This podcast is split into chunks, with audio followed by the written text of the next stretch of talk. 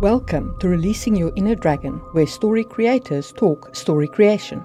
Drake is an award winning fantasy novelist and creative writing teacher. You can find his epic fantasy series, The Genesis Oblivion, on Kindle Vella. Marie runs a fantasy world building channel called Just in Time Worlds, and her first book, The Hidden Blade, is available on Kindle Unlimited. We hope you enjoy this episode. Now, I would like to discuss mentor characters how to introduce them, how to use them, how to write them out of the story if you need to, or how to ignore them if you still want to have them in the story, like if you don't just want to kill them. And the reason why I want to discuss mentor characters is because I really am tired of reading the classic coming of age story where farm boy meets mentor character who somehow becomes more important than his family in like a day of meeting him. Yeah, and we talked about that earlier. yeah. Oh, Obi Wan Kenobi. Obi Wan Kenobi. My parents are dead, but you can't kill Obi. I just met him. Ah. Um, and then the mentor character dies, and that you know provides the motivation for the hero, and off they go. Like, and because all of the YAs do that all of them without fail. Well, let, us take a step back mm. because, you know, obviously this is very integral to the hero's journey side of it. The hero's journey mentor is is going to be used a lot, but I want to go back even further and kind of lay the groundwork of even why why a mentor character exists, why it's important, why they are needed in some stories. Um, and why, especially in sci fi and fantasy, fantasy even more so than sci fi, they are so desperately needed. And it really comes down to a term called an anchor character. So all stories have anchor characters. What an anchor character is, is it anchors the reader to the world. Hmm. And so what what that means is is that they don't anchor characters don't know something. And so they have to ask. So let's say, you know, we're meeting fairies for the first time and fairies only eat honey. We don't want to write the line Rin said to Tin, Hey, Tin, remember, we're fairies and we only eat honey. So don't eat anything but honey. Yeah. Because Tin would go, yeah, thanks for reminding me about that, Ren. I've been a fairy my whole freaking life. I'd love to have a cheeseburger once in a while, you jerk. Like it's the same thing as if if I said, "Hey, Marie, remember while we're doing this podcast, we're both humans and you got to breathe air or you'll die. So go ahead and make sure you're breathing air while we're doing this podcast." Like that's that's insane dialogue. Nobody would say that. So the the reality is is that you have an anchor character. So maybe somebody is meeting these fairies for the first time and they're like, hey, would you like a cheeseburger? And Tin's like, no, I, I'd love to have one, but we'll die if we eat anything but honey. Really? That's crazy. You can only eat honey. You've never had anything but honey. That's all I've ever eaten. Just honey. Yeah, it sucks. I'd love to eat a cheeseburger. Like, because now that's organic hmm. because the character doesn't know. And so they're called an anchor because they anchor the reader to the world. And when it's a secondary or tertiary character that's an anchor, who cares? Like you can have a secondary character that's an idiot that never grows, that's just an idiot from start to finish. The problem is, is with the hero's journey, what you get a lot of is you get the protagonist is an anchor character, which is why farm boy is such a overused trope. But think about it from from a logical standpoint it makes perfect sense. I have this whole gigantic fantasy world that i want to you know show to the reader and let them experience and let them learn and let them grow and and and discover this. How do i do that? Well i'm going to put them in the shell of a character who also has never experienced it. It's one of the reasons why the strange new world is also a part of the um the the hero's journey because we're going to move from the world that is the normal world like harry potter. He's in my world. Oh i get all that. I know what a cupboard under the stairs looks like. I know what the oh wait he's in Diagon alley? What's this? This is a whole new thing. And he has to ask lots of questions and he's like whoa that that broom can fly? The, the, the cards like oh no my my playing card the person left my playing card. Well of course they did. They've got other cards to be in. They can't just be in yours like he's the anchor. He doesn't know anything and so he's going to ask questions and then organically the audience gets the answers to those questions without some crappy remember we're elfins and elfins can only eat honey. Like that's you don't want to do crap like that. And so really the the the next logical step is and the reason why mentors are so prevalent is I've got a character who literally cannot overcome this story. He's a freaking moron he's not going to survive. Yeah. Like we can't just let him go out and fight dragons because he'll just become dragon meal. Hmm. Like, what are we going to do? Well, we're going to pair him up with somebody who's got a little bit of a little bit experience, a little bit more, someone someone who can answer some of those questions and grow him with the skills that he needs. So it's a logical step. Like there's there's literally nothing wrong. So I, I understand I understand the the logical step. I guess like that's one of the reasons why, though, I didn't put in a mentor character and I didn't pick a farm boy. You know, my my MC is at the height of his of his abilities. Right. Um, it made my world. And you didn't, and you didn't baby me on your world. No. You allowed him to know what he knew, and you just kind of expected me to catch up. Yeah. And that's the way you do that. And that's a great when I'm writing characters, like my characters never think or say about anything they already know. Yeah. It, like I don't if if I was writing a story where I'm going to go to the grocery store, I am I'm going to you know Drake went downstairs, picked up his car keys, walked out the door, locked the door, got in his car, and drove to the like i'm not going to be like what is a car? and what are car keys? and what's a house door look like? and and like what is a gas pedal? and how do things like uh, i'm not going to describe any of that because i already know all that. And even if that's magical even if i even if the story was i went and locked my front door hopped on my dragon and flew to the grocery store if it's my mundane everyday job then I'm not going to describe that for the readers because it's stupid. It's yeah. it's it would be insulting. They're just gonna have to catch up. They're just gonna have to go, oh wow, I, I, I guess he takes a dragon to the grocery store every time he goes.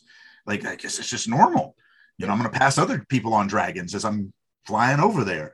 Like and you know, I'm gonna sh- I'm gonna do that to build that world, but I'm not gonna baby mm-hmm. uh, but it's also the reason why I do have anchor characters. You know, yeah. people. I mean, in Genesis Saga, there is a farm boy.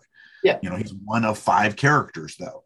But I do a lot of world building in his stories because I can organically do it. And I and I do strategically position some of his chapters to where I'm like, oh, I'm going to be flying a dragon to the grocery store. This guy's done it a billion times, but my anchor hasn't. So let me do a chapter where he's asking all these questions, you know, do a scene that that moves everything I need, but also adds in you know those elements that i need the reader to get in this world building thing. So that when i get into the next chapter i don't have to waste that time. The guy already knows everything or the girl already knows everything and she's just going to do her thing without even thinking about it. Of course she's flying a dragon to, to go buy groceries. That's what you do. And so you know it's yeah. it's it's all about thinking about that stuff. So so i agree with you that it's important if your anchor character doesn't know anything Oh, I'm not saying you have to use them. I'm just yeah. giving you. I just want to start with the base of why, yeah, yeah, That's why they were used and what, and now why they've been overused and poorly used, and because that's really your point is that they're overused, they're poorly used, and I agree with all of that. Because because like I, I'm I'm with you on why a mentor. In fact, some of the best stories that I've read have been coming of age stories with a mentor. Yeah some of the, the, the truly iconic stories that I remember. Some of the my favorite author, Jacqueline Carey, the first book has a mentor character who dies. Like it's the classic, right? um, and yet it doesn't like that doesn't feel tired and overused because it because you become invested in the mentor character but if i think even of star wars which i know we have a difference of opinion here i, I like star wars quite a bit but if i think of star wars like obi-wan kenobi we had very little time to get invested in that character Yep. there was very that little did not impact the audience at the level that it impacted Luke. And since Luke is a proxy stand in for the audience, it creates this weird wait, why is he freaking out like that? He met the dude Yeah. like two days ago. So Yeah. it, it it hurts the story. Yeah. So I guess let's talk about that. Let's talk about getting mentors. Well, so I don't I don't usually do this, but I am going to use what I think is one of the best examples of it sure. Is is from my Genesis saga. I don't usually use my own writing for this stuff, but I I do. I, I love I the I got more I I call it hate mail. It's not really hate mail, but I got more hate mail off of when I killed the mentor character than anything else. You know, so many people wrote me in were like, I'm so mad at you for doing this. I'm so mad at you. It, you know, the the one story that I tell all the time where this this woman asked for a personal apology because she was reading the book and made an, a, a fool of herself in public because she stood up and screamed no at the top of her lungs when she was sitting in Starbucks Yeah. uh, because she had totally was totally engrossed in the story and totally forgot that she was reading a book. You know, that's that's the the mentor's death scene, Mm. and you know, from a story standpoint, that character is a mentor.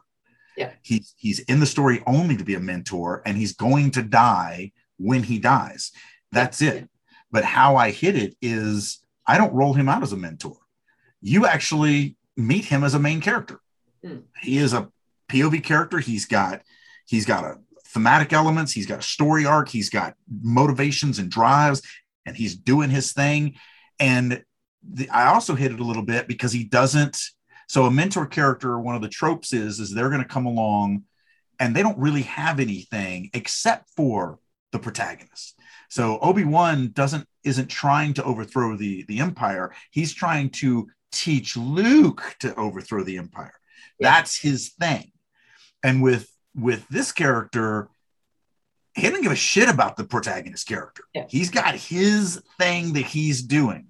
Mm. And that's the other thing is, is since he dies, his story arc is cut Mm. it's literally left unfulfilled sort of. The the his mentee character ends up picking that up and that becomes his his story. And that's another way that i hit it is the mentee character the main protagonist doesn't have a story arc until the mentor dies. So that's another thing that i use to hide the fact that that it was an actual mentor mentee relationship. You know, you have to, you have to read these books because as you're describing the Genesis saga, it comes home to me that every word that you've said about how you hit the mentor character is true for Kushiel's Dart. Because the mentor character has all the motivation. The mentee character, until his death, has none. Yeah. That's sad that somebody else also did that, but I'm not the sharpest tool in the shed. So it's not like I'm going to be unique and come up Yeah. with with the only No, way. no, no, but it's just like it, and it actually reminds me of why, like that particular mentor death mattered to me, right? Because until that point, the mentor death was drive, and when the mentor died, it felt as though the entire story had. Just, I was like, what? Yeah. No, wait, what? Yeah. What now? You're like, wait, where does the story go from here? yeah. How does this resolve itself? And so yeah, and that's exactly what I did. And and I and you know, I'm proud of, of doing it so well because you know I've mentioned this before. Patrick Yeah. LoBrutto was the main editor on that, the editor for Isaac Asimov and Stephen King and Raymond Feist and all of those. And he didn't see it coming. Yeah. He said, he said, never, ever in my 35 year career has somebody done something that literally was shocking to me. Hmm. Um, because he was like, he was like, "Well, it's a magic world. You're going to use magic heal him. He's not dead. He's not dead. You're not going to kill him. There's a wizard. There's a healer right there. You're going to heal. Heal him. What are you doing? Don't. No, he can't. Be like so. As he's reading on, and they're like, then because he because I do have the healer there. The healer's like, yeah, there's nothing I can do. Because you know that's what you do. You you anticipate what the reader is gonna gonna be wanting, Yeah. and so and then you make the character do it. So the the mentee character turns to the healer. It's like you're a healer. You can do something, and he's like, yeah, I can't. It's too far. There's nothing I can do because I know that the reader is going to be thinking that too. And so it's all devious little planning on my part. But even LoBrutto was like, it's like I want to reach through the book and just shake the healer and like, no, you will heal him. You will save this guy.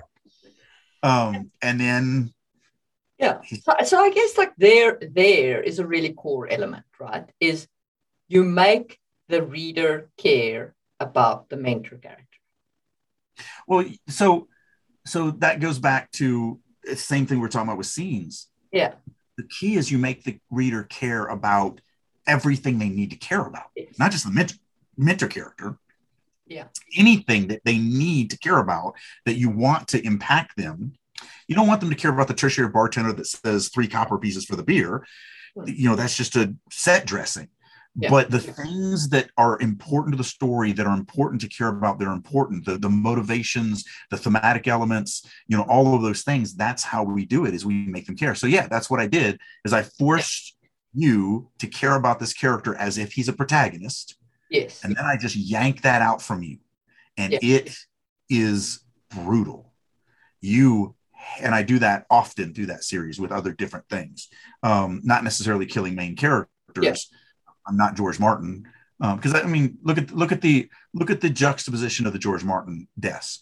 When he kills off Ned Stark, it actually does have an impact on the reader because Ned Stark was the absolute best character ever created in that series, all the way to the end. He's the only one that's the best character. So you kill him off in book one and, and it sucks.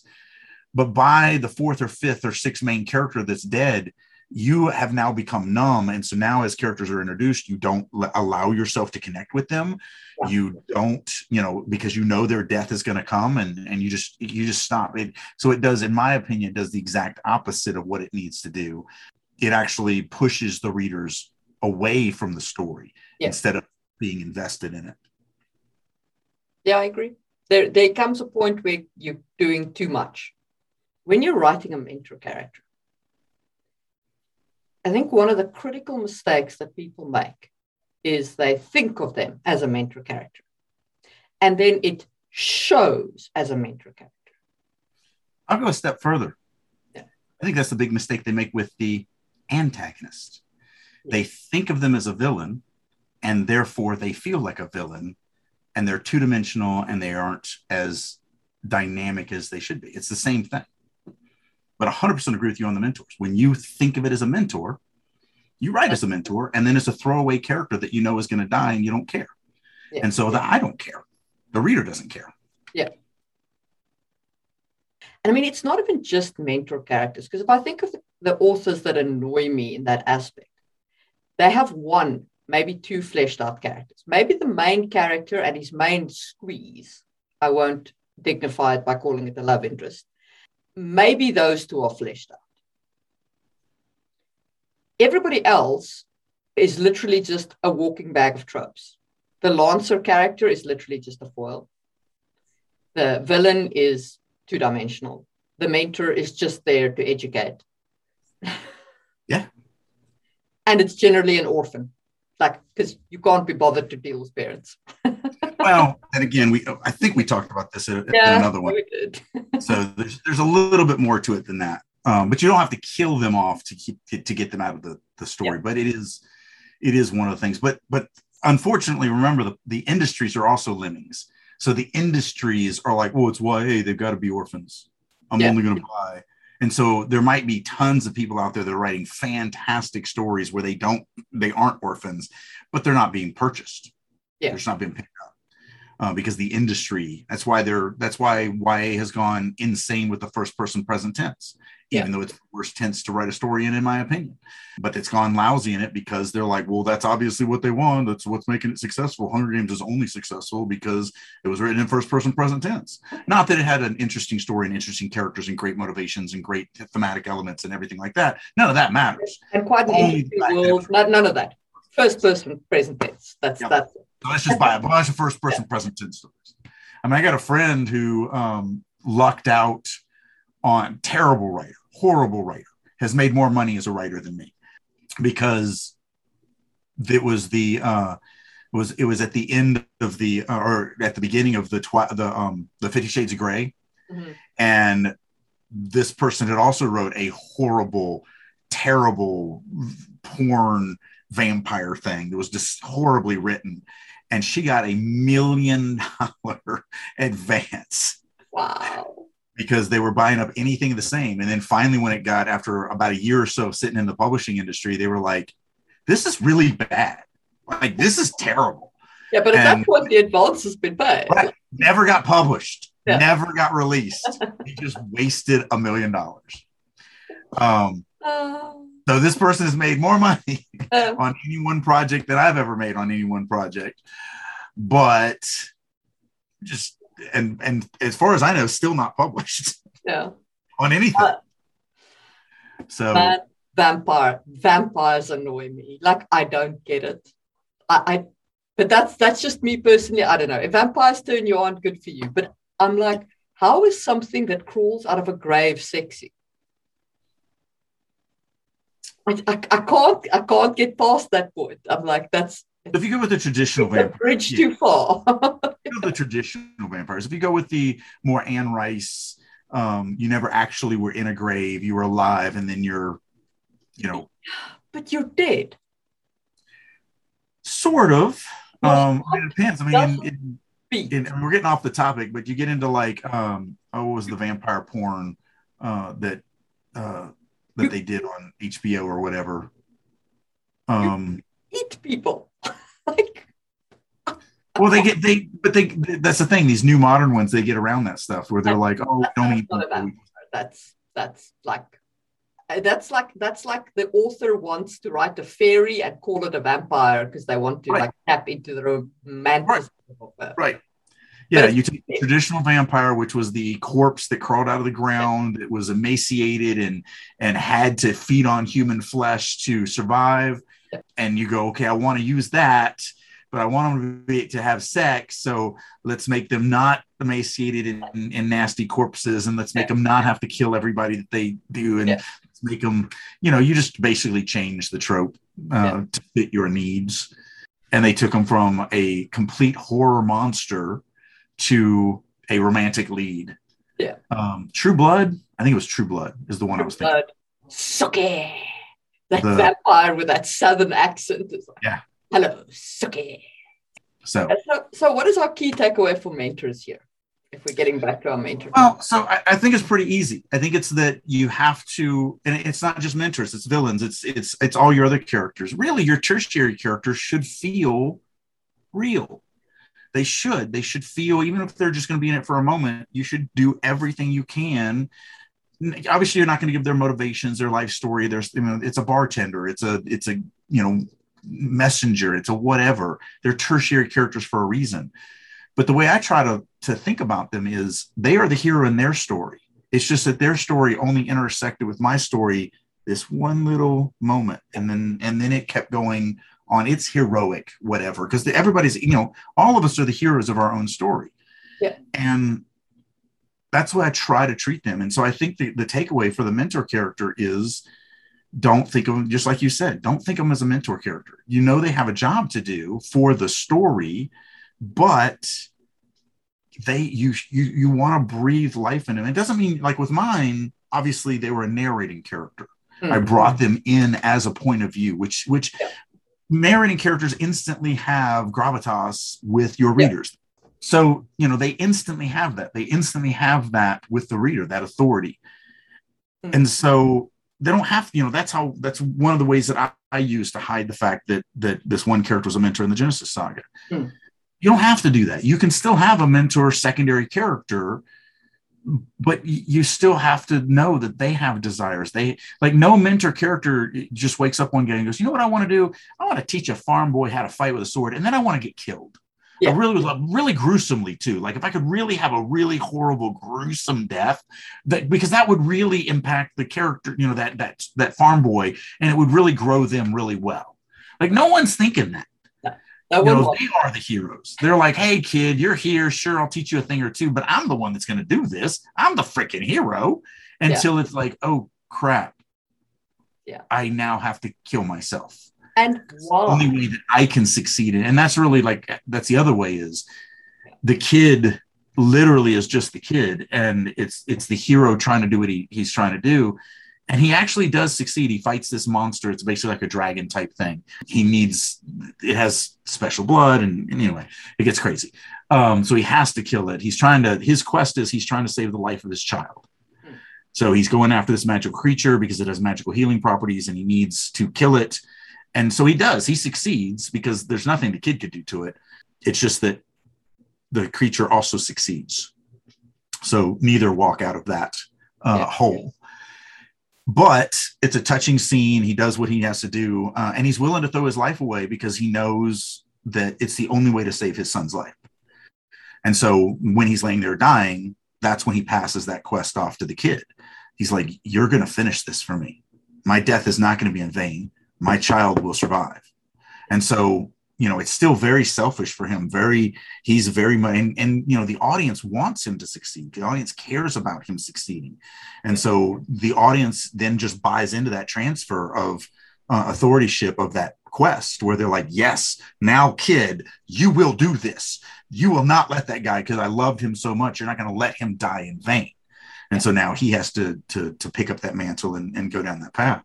And it's just, you know, it's one of the, my favorite things that I've written in my career. I just really love how organic it is, how insightful it is, how impactful it is on the readers. And that's what you, you know, that's what you need to be thinking. And, and whether it's a mentor character or anything, you know, you need to be thinking how you make things matter is you make them matter to the reader. Yes. The, yes. I, I completely agree with that.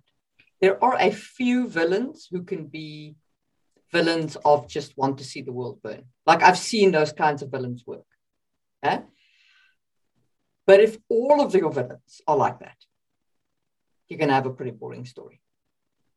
And if you're like, why is your mentor teaching this farm kid? Why has he agreed to take him on? Why, why does this matter to the mentor? And if your answer is because the plot demands it, then your mentor is a waste of space it's like a, you might as well just have a walking computer bank to explain your world at that yeah. And so many writers do things because the plot needs it. Yeah. And it's not organic. Nothing should be for the plot. Everything should be for the individual motivations of the characters within the story. Yes. And that includes the mentor. And yeah. I think that's a great place to end that discussion. I think that's it. Hey guys, Drake here. Thank you so much for listening to Releasing Your Inner Dragon podcast. I hope you're getting a ton of information and maybe even some nuggets of gold that you can take into your own writing to help you on your journey of story creation. A couple things I want to throw at you. First of all, for the first time in years, I am opening myself up to being a private mentor again. If you would like for me to work with you to improve your writing right now, reach out to me. You can either go to my website, maxwellalexanderdrake.com, and send me a contact form or or just email me at author at maxadrake.com. Also, as many of you may know, I've been out of the novel game for quite a few years. I was the lead fiction writer for EverQuest Next from Sony. I've been in the movie and TV industry for a few years now, but I am excited to say I'm back into the novel game. I've actually been working on a novel for a little while now, and I'm going to start dropping it on Amazon's Zavella. So if you're on that platform, look me up, Maxwell Alexander Drake. Thank you again for listening, and as always, keep writing. Hi, guys, this is Marie from Releasing Your Inner Dragon, and I hope you're enjoying the podcast. If you're interested in more content on fantasy world building, head over to YouTube and look up Just in Time Worlds. I release tons of content there. If you'd like to check out my book, The Hidden Blade by Marie M. Mullaney, it is available as an ebook, audiobook, and print book on Amazon. Thanks for listening and see you soon.